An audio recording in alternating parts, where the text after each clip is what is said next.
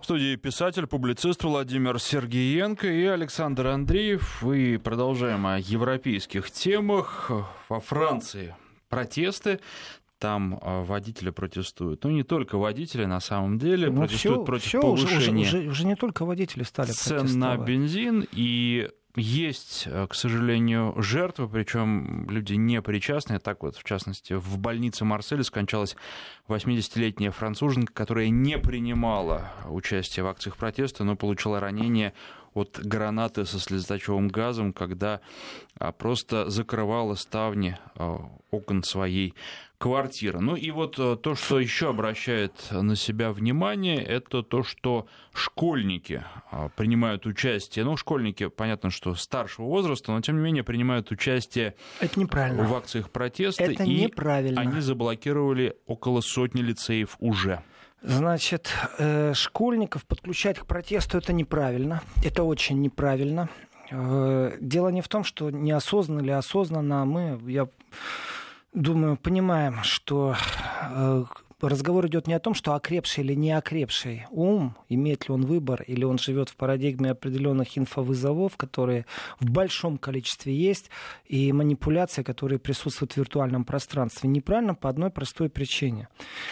А, чтобы школьники принимали участие в, в протестах, потому что их энергия плюс внешняя манипуляция э, вещь практически неконтролируемая.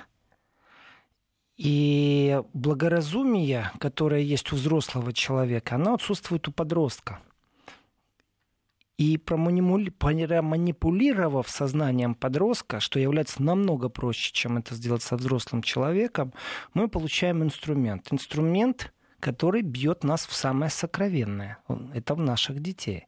Одно дело, когда вы получите дубинкой по ребрам, совсем другое дело, когда ваш ребенок придет в крови с теми же дубинками или ссадинами тогда вы, конечно же, начнете протестовать вместе с ребенком, защищая своего ребенка. В принципе, это технология. Я выступал категорически против, я осуждаю всех тех, кто призывает детей выходить на какие-то э, протестные мероприятия.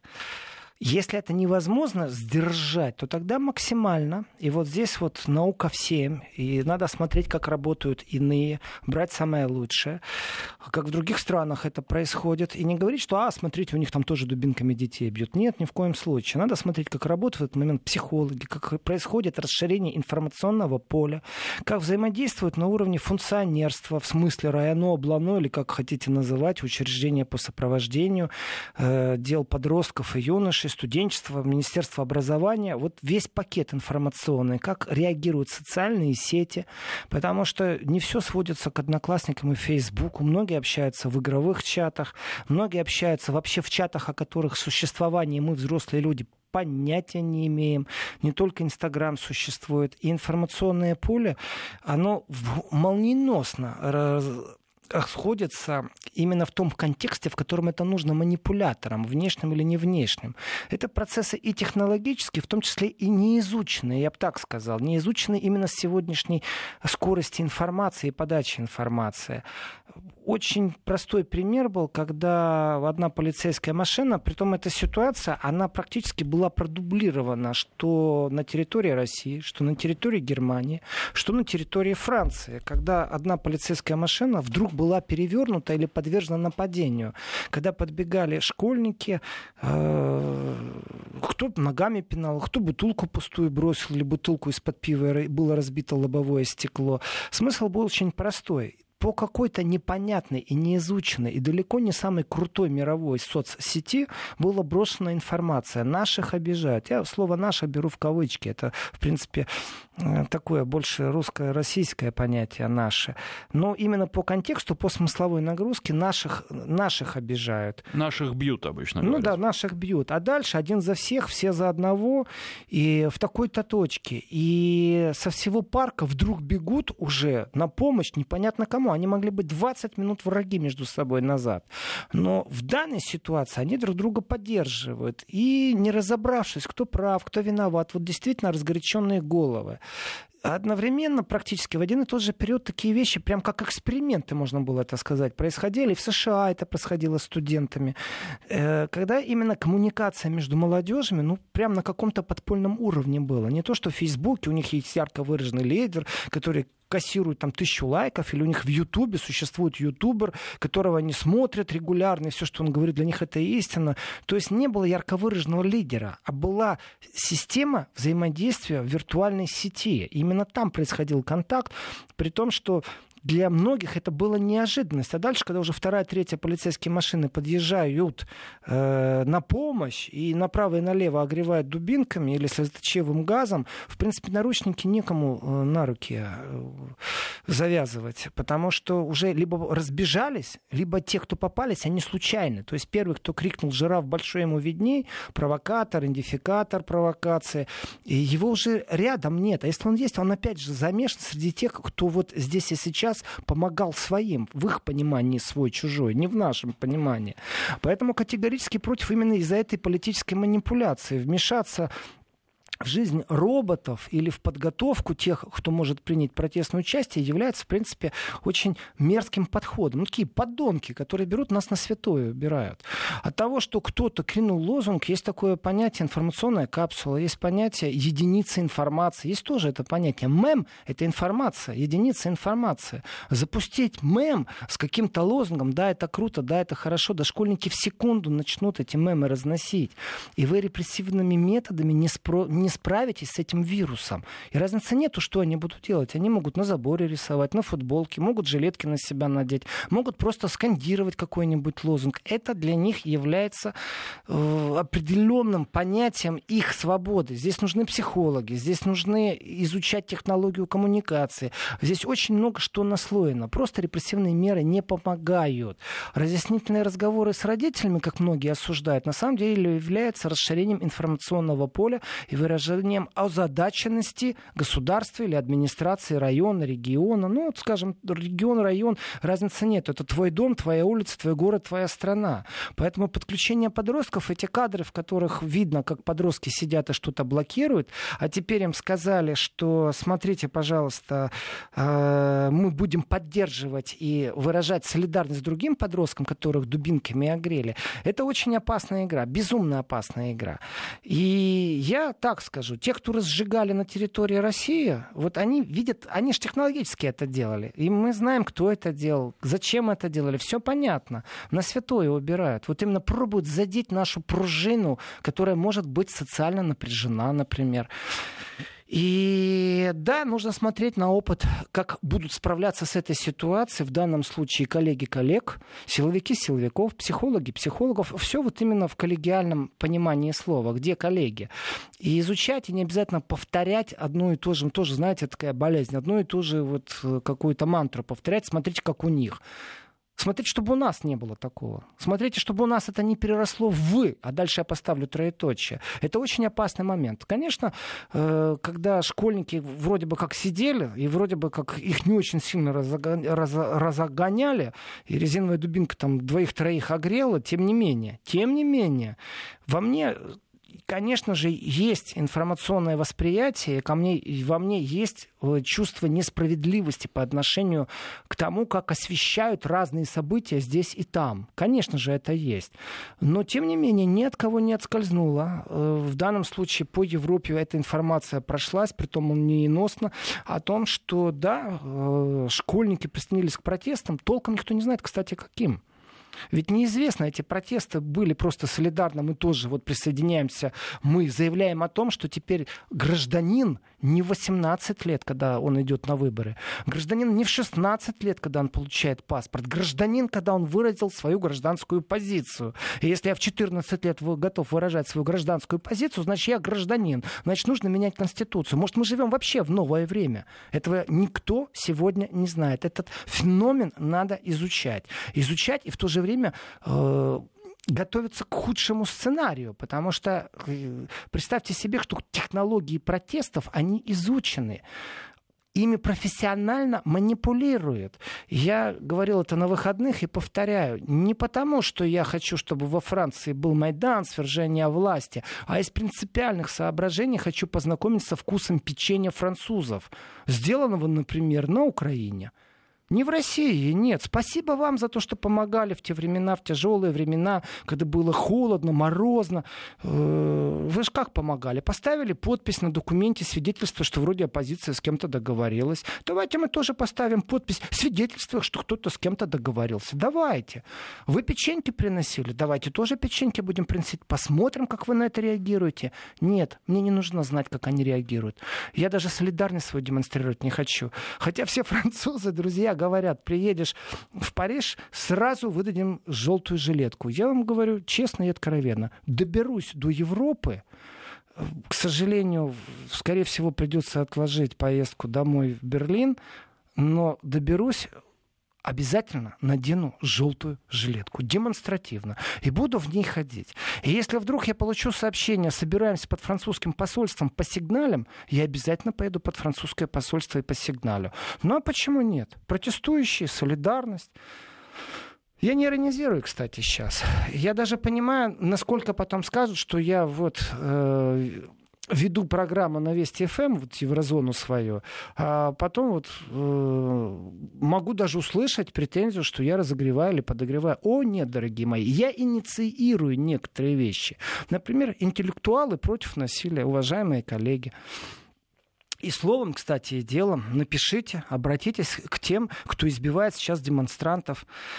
Э, насчет школьников свое мнение я сказал, считая, что это мерзко втягивать школьников, даже если это старшие школьники. А вот если мы находимся в новой парадигме и понятие гражданин и гражданское общество поменяли порог доступа, и это больше не связано с э, вступлением в конституционные права, избирания, получения паспорта, то давайте тогда действительно задумаемся о нашем будущем и действительно начнем инициировать определенные процессы в доме.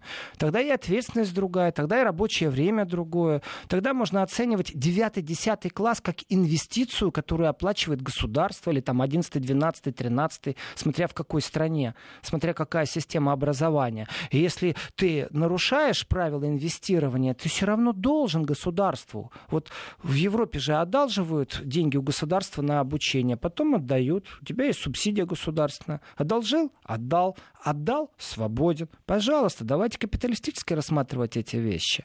И Здесь, кроме протестов школьников, я так скажу, а ведь были еще и протесты солидарности. И вот здесь вмешивается уже безумная политтехнология. Э, шутки шутками. Мы вот здесь вот сидим в студии и шутим. Э, шутили на прошлой неделе перед этой неделей, на позапрошлой неделе шутили, о том, что, ну, понятно, кто будет назван крайний. Ну, Россия, если дойдет дело до разборки, если найдут, кто раскручивает не политизированный за теми, кто не стоит политические партии, протесты во Франции, ну, кого могут назначить крайним? Но не китайцев. Уже если назначать кого-то крайним, то надо назначать Россию. Все. Это тренд последнего времени. Но это же шутка, это ирония, это ерничание. А если посмотреть правду в глаза, смотрите, что у нас произошло. Собралось 20 жилеток, на территории одного вокзала в Германии. Как действовала полиция? Э, усиленно проявила свое присутствие. Усиленно проявила присутствие, это значит много нарядов приехало, такие, которые шутить не будут, которым будут выполнять приказ. Это значит, что несогласованный митинг, который был не зарегистрирован как э, на демонстрацию, как на право проявления свободы слова, свободы сборища, должен быть разогнан. Как действует полиция? Ну, 20 человек, ерунда, давайте так. Э, поговорила, взяла паспортные данные, законопослушные послушный немец точно знает, что произойдет. Он нарушил административное право, он получит штраф. Э, при регулярном нарушении штрафы могут э, увеличиваться. Плюс происходит такая вещь ты когда попадаешь в определенную картотеку, то тогда полиция имеет по отношению к тебе право применить превентивные меры. Превентивные меры это очень просто. Ты еще не дошел до демонстрации, но знает, что от тебя можно ожидать какую-то гадость, поэтому тебя под белые ручники доставят в райотдел. Продержат там, пока демонстрация закончится. Ты можешь говорить о правах человека, о том, что без прокурорской подписи три часа тебя не имеет права больше держать. Можешь все что угодно говорить. Тебя отпустят после того, как получит сигнал, что тебя можно отпустить. Почему? Потому что ты получил особый статус регулярного нарушителя административного права. Все, сборище, демонстрации, представляешь собой какую-то опасность. Ну хорошо, полиция приехала, для меня это логично. Хорошо, полиция сказала, у вас демонстрация не является зарегистрированной, поэтому просьба ее прекратить. А нам всем, пожалуйста, дайте паспортные данные. Я тоже с этим согласен. У меня пока проблем нету. Но когда я читаю, что из тех 20, которые вот внезапно собрались и решили высказать солидарность французскому протестующему народу, что это в основном, а дальше идет перечень. Александр, отгадайте, какой там перечень шел? Вот я серьезно к вам отношу, отношусь с этим вопросом. Вы иногда такую подколку ставите, потом я озадаченно пробую ответить на эту подколку. Значит, еще раз, ситуация. Вокзал, 20 человек собирается в желтых жилетках в Германии, полиция говорит, что вы незаконно собрались, и переписывает паспортные данные, все, ребята, вы свободны. Но дальше в СМИ всплывает, кто эти люди были. Вот вопрос. Кто эти люди были? Вот какие у вас версии есть? Ну, первое, что в голову приходит, что это были какие-то неблагонадежные люди, что на них что-то так, нарыли. Хорошо, неблагонадежные. Развиваем мысль. Вот вы сейчас развивайте, давайте. Вот с точки зрения э, вбросов в медийных каких-то, очернения, обеления ситуации. Неблагонадежные. Хорошо, дальше. Ну, очернение, конечно, какое же обеление. Ну, какое очерните? Вот как оно должно выразиться? Ну вот кто у нас бяка, кто у нас редиска, кто у нас нехороший человек? Я сейчас по-европейски рассуждаю, но вы можете вот с точки зрения россиянина мне это сказать. Нет, подождите, я не с точки зрения россиянина, я тут вряд ли вам чем-то помогу. А вот с точки зрения европейца, наверное, это были русские. Э, мимо. Нет? Нет, есть хуже. Есть еще хуже. Неужели? Русские просто это тренд, это типично, кого нужно назначать крайним. Здесь я как бы не сомневаюсь, что это тренд, это действие, которое можно изучать, можно статистически к нему подходить, как это было создано, почему оно такое есть восприятие, искать корни, причины, соответственно, там же искать ответы, как выйти из ситуации, как пройти перезагрузку отношений Запада и России. Здесь вот все это лежит там, в этом изучении. Притом, кстати, если я сам забуду, обязательно напомните мне, потому что об этом о перезагрузке с отношений с Россией говорят вслух. Версия, кто еще может быть? Это должен быть отрицательный, абсолютно негативный элемент. Очень трудно сказать, кто хуже может быть русских. Э, ну, французы. Нет, вы берете национальный признак, а мы тут национальность ни при чем, если честно. Правые? Да, глубже. Ультраправые, естественно. Еще глубже. Конкретные фашисты. Конкретно те, кто отрицает Холокост. Вот кто это такие.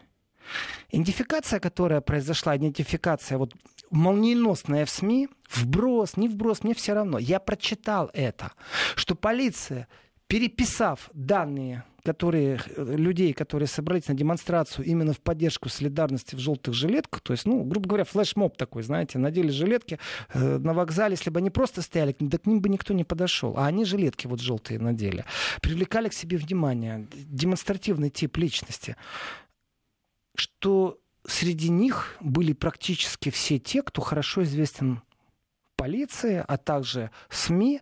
Это люди, которые по своему принципу очень близки э, к фашистам. Это ультра-ультра правые. Это те, кто отрицает Холокост. Это очень важный элемент в Европе. Отрицание Холокоста — это уголовная ответственность в Германии, не забудьте. И как только говорят, что этот человек отрицает Холокост, это значит, что это совсем-совсем не рукопожатный. Притом он не рукопожатный для всех. Для католиков, для безбожников, для социалистов, для э, коммунистов, для свободных демократов, для партии зеленых, для тех, кто вообще не верит ни в какую политику. Это не рукопожатный человек. Плюс еще уголовная ответственность. И если кого-то идентифицировали как э, человека, который отрицает Холокост, все, это крест. Все, с ним общаться не о чем. Фашик. Я не знаю, насколько это правда. Я себе представляю, что это правда. Но как только я себе это представляю, я вот так в откровенном разговоре сяду и скажу, а вы знаете, все последние проявления ультранацизма, неонацизма и прочие вещи, которые происходили в Германии, они очень странные. Как правило, там всегда присутствует в президиуме, в организации мероприятия кто-то из внутренней разведки, из Ферфасунгшутца, из Федеральной защиты Конституции Германии. Это последние годы, это можно вот посмотреть просто, сколько раз это было. Ультраправую правую, не см... ультраправую партию, когда запретили, они выиграли суд. Их снова разрешили. Почему? Потому что в президиуме 50% было так званых фаулёйты. Это внедренные люди. Это люди, которые агенты, которые приходят, разговаривают с кураторами, сообщают всю информацию. То есть, грубо говоря, с одной стороны, вроде как взяли под контроль, но слишком много у вас контролеров. С другой стороны, да вы влияли на самом деле на президиум, на все движение партии, вы разогревали эти страсти. Взять подполье нацистское, которое было, это очень громкий скандал, НСУ подполье, так и называется, национально-социальное соци социалистическое подполье. То есть не вот эти э, неонацистские движения, они убивали людей. Исчезли все документы. Э, я рассказывал о заговоре в, среди силовиков. Э, Гектор Ганнибал, известный по фильмам, ну или кому по романам, это литературное киношное произведение.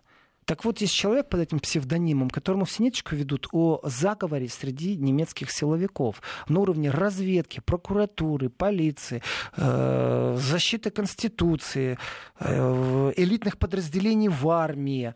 Тоже такое есть. И не поймешь никак, почему они то темнят, то не расследуют, то вдруг прокуратура просит помощи из соседней земли, потому что больше нет доверия, что здесь вовремя не предупредят главного героя, главного подозреваемого. Они уже поняли, контрразведка армии понимает, что каждый раз, когда пробует что-то нащупать, вдруг происходит слив информации. Это значит, что как минимум есть сочувствующие. Опять же, это бюргеры, которые есть движение особых бюргеров, которые не верят в то, что э, сегодняшняя Германия это правовое государство, которое имеет право себя называть преемником той Германии, которую они все еще считают державой для себя. То есть они не признают законов сегодняшней Германии, не признают судов немецких, понимаете? И там тоже заговоры такие, что каждый раз, как с обыском полиция приезжала, каждый раз они умудрялись избавиться от улик. То есть кто-то из силовиков сообщал все время. И вот в этот момент, прям как по заказу, Здесь теория заговора очень помогает. Прям как по заказу появляются именно те, кого сразу можно пригвоздить. Человек, отрицающий Холокост, это не рукопожатность. Фашист — это не рукопожатность. Так вот, первые солид... проявления солидарности на территории Германии уже кое-кому прописали. Теперь придется из этого инфопространства выходить. Вот я себя не, не могу э, приписать к приверженцам той или другой партии в Германии. Не могу и все. Потому что это не мое. Я наблюдаю, я анализирую. Я выжимаю этот сок, беру этот концентрат и рассказываю вот в данном случае вам, Александр. Они уже это сделали. Поэтому следующий, кто сделают, если это будет опять вот э, какой-нибудь такой фашистский элемент в поддержке солидарности, а об этом мы уже говорим и во Франции, что там тоже присутствуют ультраправые силы. Через СМИ, по крайней мере, об этом пробуют нам вбить мозг. То тогда можно выстроить всю степень запущенности взаимоотношений и как обволакивают грязью тех, кто не вписывается в современный демократический, в кавычках, э, мир Европы. Европы. Это даже не теория заговора, это работа со СМИ и с вот этим минстримовским потоком, который пробует загрязнить, огрязнить, облить грязью, в данном случае коричневого цвета определенных людей.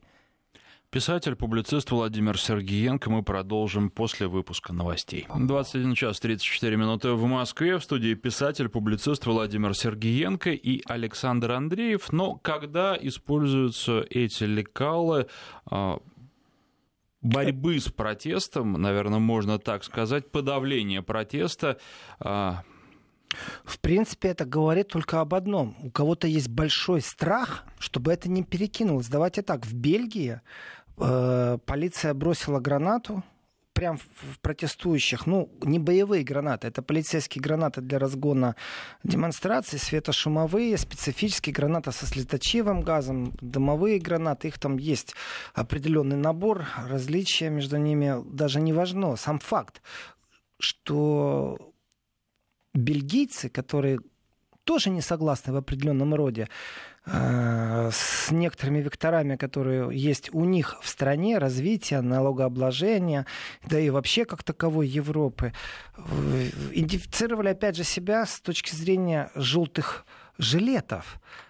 Полиция очень жестко к этому отнеслась. Сразу же. Это с одной стороны, солидарность, а с другой стороны, это четкое подтверждение того, что в Европе существует социальное напряжение. Да, они живут намного сытее, лучше, комфортней. У них медицинское обеспечение намного лучше, чем в Африке. Да, но им почему-то этого сейчас недостаточно. Почему-то внутри назрел протест. Ну, потому что они начинают жить хуже они скатываются с той вершины, на которой находились? Ну, не, не все скатываются, не все стали жить хуже. Нету повальной безработицы. Я не согласен с тем, что вот они скатываются прям. Вот я не согласен.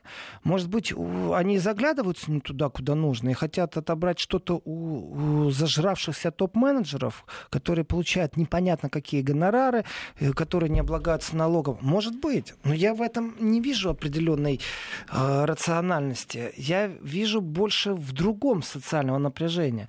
А, народ избирает депутата, депутат коммуницирует с правительством, Депутаты выбирают правительство. Существуют разные виды демократии. Репрезентативная, презентативная, президентская, э, парламентская демократия. Они вроде как все отличаются, но все равно сводится все к одному и тому же.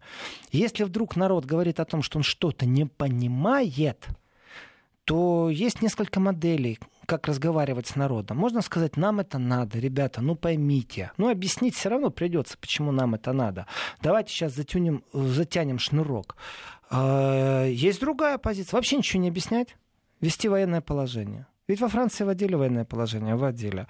Э, взять пару подкремлений, взять ОМОНовцев из соседних кантонов э, и разогнать всех пару раз. Ну а почему нет? Есть и другая вещь, абсолютно другая. Поменять состав депутатский, парламентский тоже.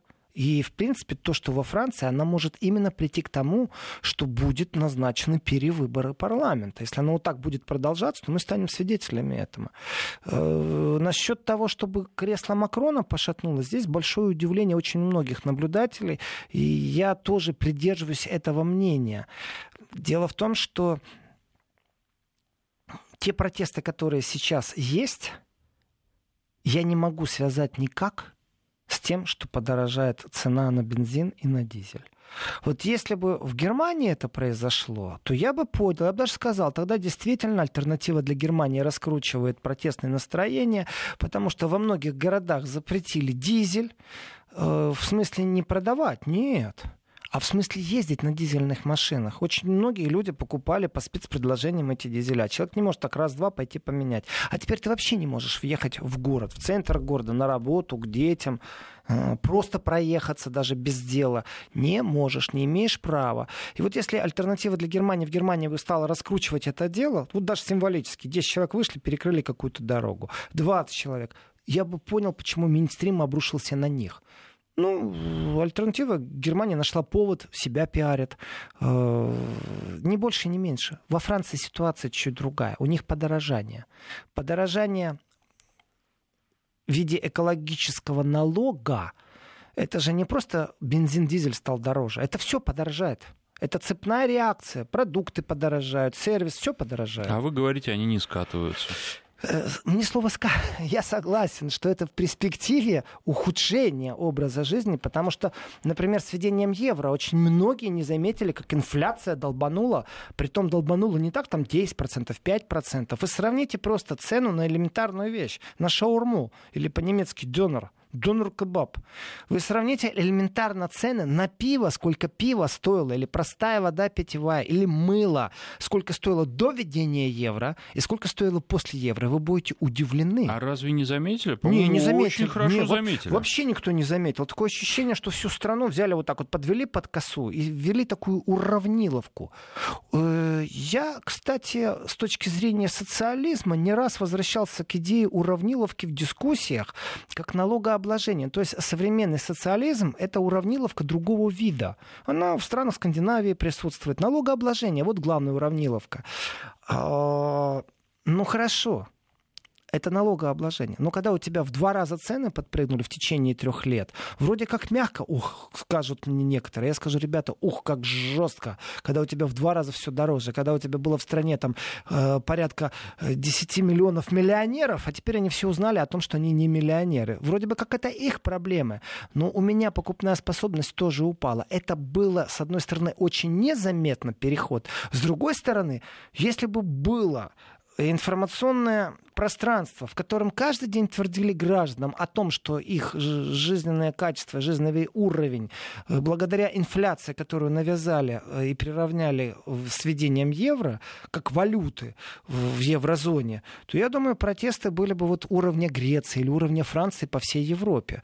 Но информационное пространство прекрасно все это погасило, никто не заметил практически, а те, кто замечали, их протесты были настолько маргинальны, что об этом даже нет смысла говорить.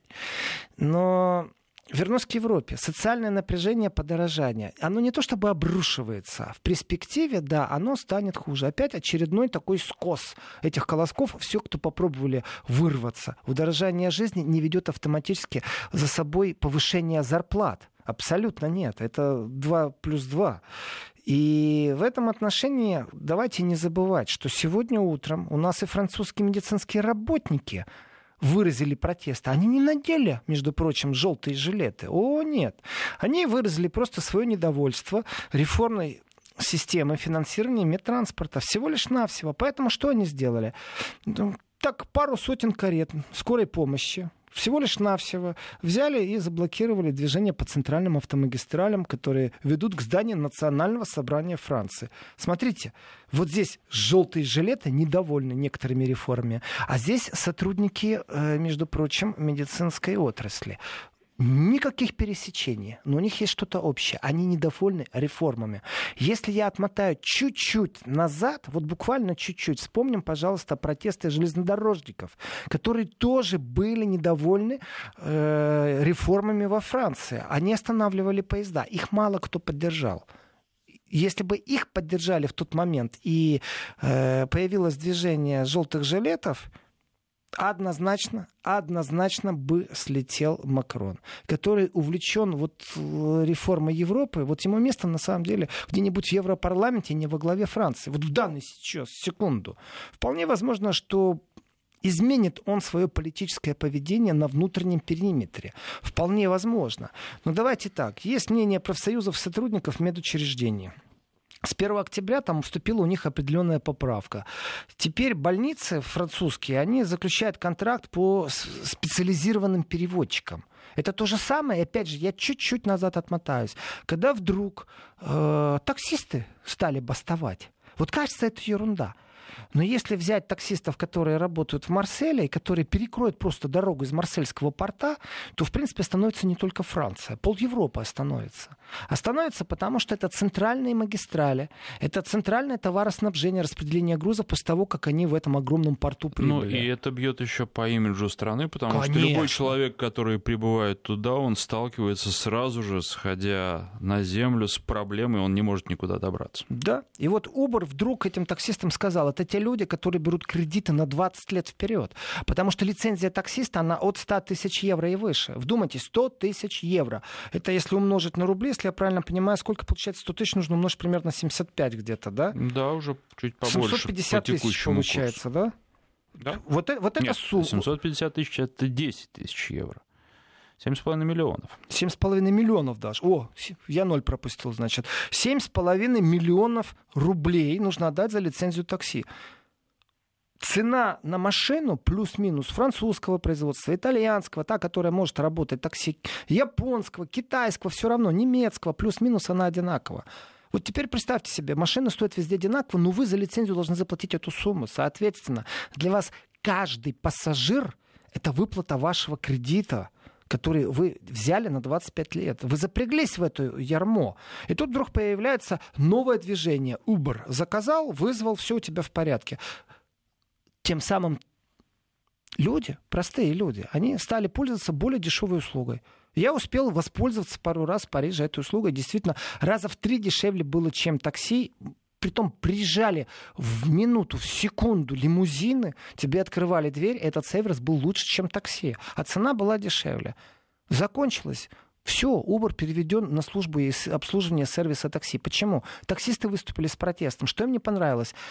неограниченный доступ каких-то новых моделей. То есть вот эти вот реформы... Им не понравилось то, что они теряют деньги. Сейчас сделаем сейчас пипс. буквально, да, короткий, несколько секундный перерыв и продолжим. Вести ФМ. Писатель-публицист Владимир Сергеенко и европейские таксисты. Таксисты попротестовали, добились своей правды. Смотрите, это частичные протесты. Их никто не поддержал. Профсоюз таксистов, только вот они единственные, кто были. Протестовали железнодорожники, опять их никто не поддержал. Профсоюз железнодорожников, вот реформа, там, госслужащие, не госслужащие, смотрим дальше. То, что сейчас происходит э, с вот изменением и поправкой, которая внесена в то, как работают медучреждения, они что ввели? Они теперь сделали как? Что больница должна заключать контракт со специализированными перевозчиками. Или не со специализированными. Кому наносим ущерб? Тем, кто возит. Опять дело в лицензии, опять нашли какую-то лазейку, чтобы опять отжать какие-то деньги в бюджет. Не вопрос. Кареты скорой помощи перекрывают основные проходы. Ну, то же самое было и в Марселе, в Бордо и Леоне. Вроде бы кажется, что все это разрозненные вещи, но их объединяет единственный фактор – недовольство реформами, которые проходят в стране. И чем больше это недовольство назревает, знаете, справа назрело, слева назрело. Я сейчас о политических движениях. Вот вам правые центристы, вот вам левые центристы.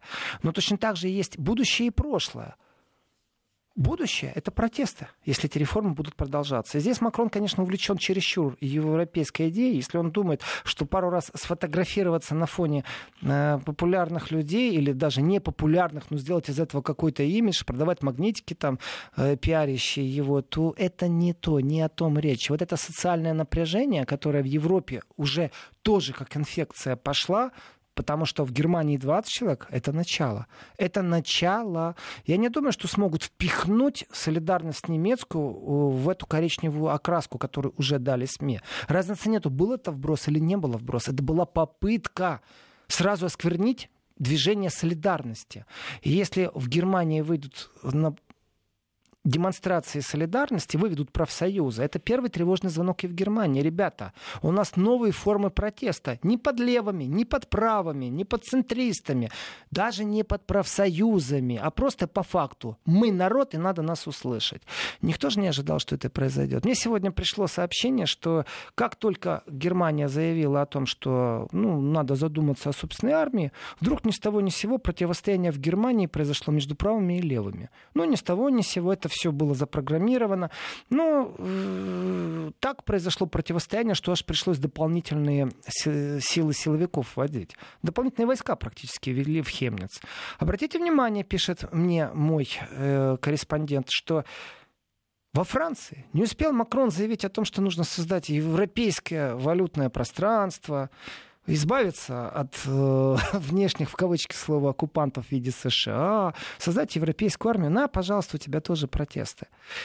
Я воспринимаю вначале, ну, мало ли, что мне приходит по почте, а потом начинаю анализировать. Анализировать, насколько эти действия взаимосвязаны или не взаимосвязаны.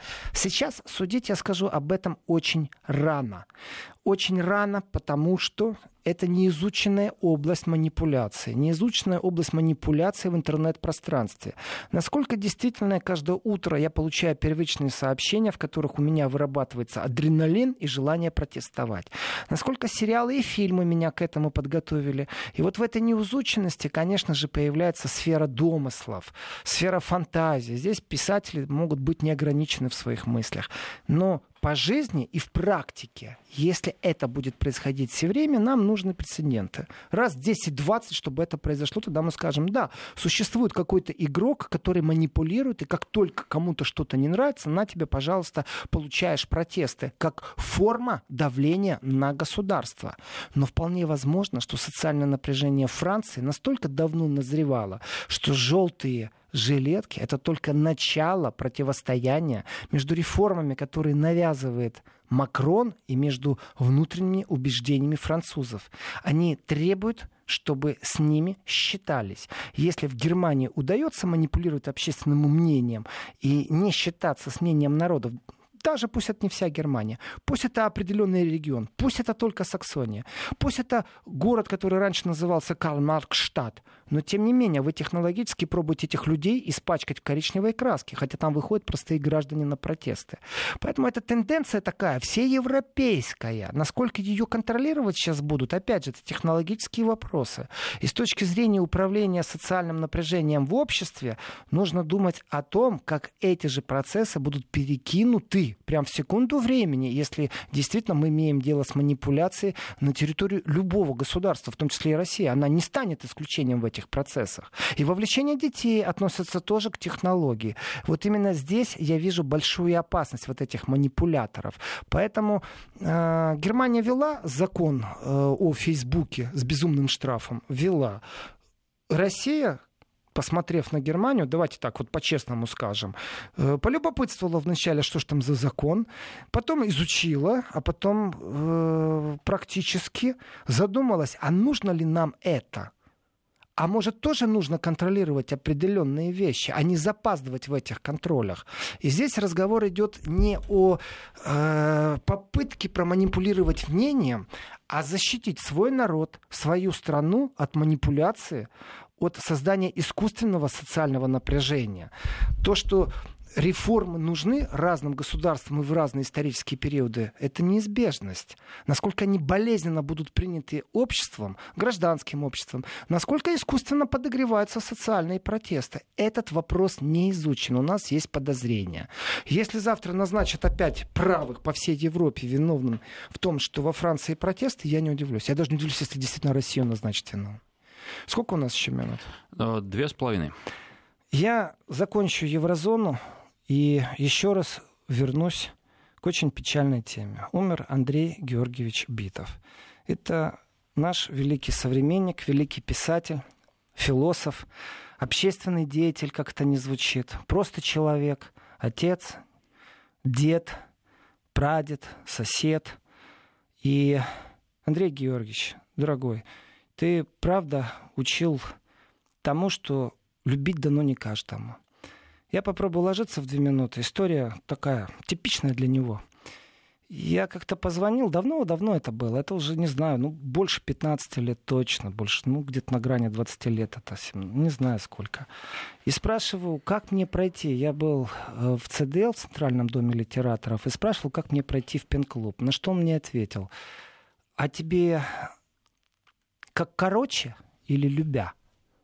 Я говорю, в смысле? Он говорит, ну как короче, я тебе объясню, как сесть в метро и доехать, и как от метро к метро дойти, и найдешь дорогу. А я говорю, а любя? А любя это по бульварам, по бульварам. Я говорю, в смысле по бульварам? Он стал раздражаться и говорит, послушай, есть два пути. Один путь короткий, а второй это любя. Я говорю, еще раз тогда любя. Он говорит, я тебе объясню, как идти по бульварам. Я не испытывал чувств в Москве в тот момент. И он мне объяснял дорогу, и мы по телефону, это вот первые мобильные телефоны. Вот время идентификации разговора, это первые мобильные телефоны. И он мне говорил о том, как мне идти направо, налево, любя, любя, вспоминая Москву. И я отождествляю с этим великим человеком. Я не стесняюсь. Он говорил иногда, что он мой крестный в литературе. А я говорю, да, это мой крестный в литературе. Человек-кит, человек-глыба, и самое главное, что он мне в жизни дал, это любовь. Просто учил любить. Вот за это я его и люблю. Соболезнования близким, родным и даже тем, кто его не знал. Царство тебе небесное, Андрей Георгиевич.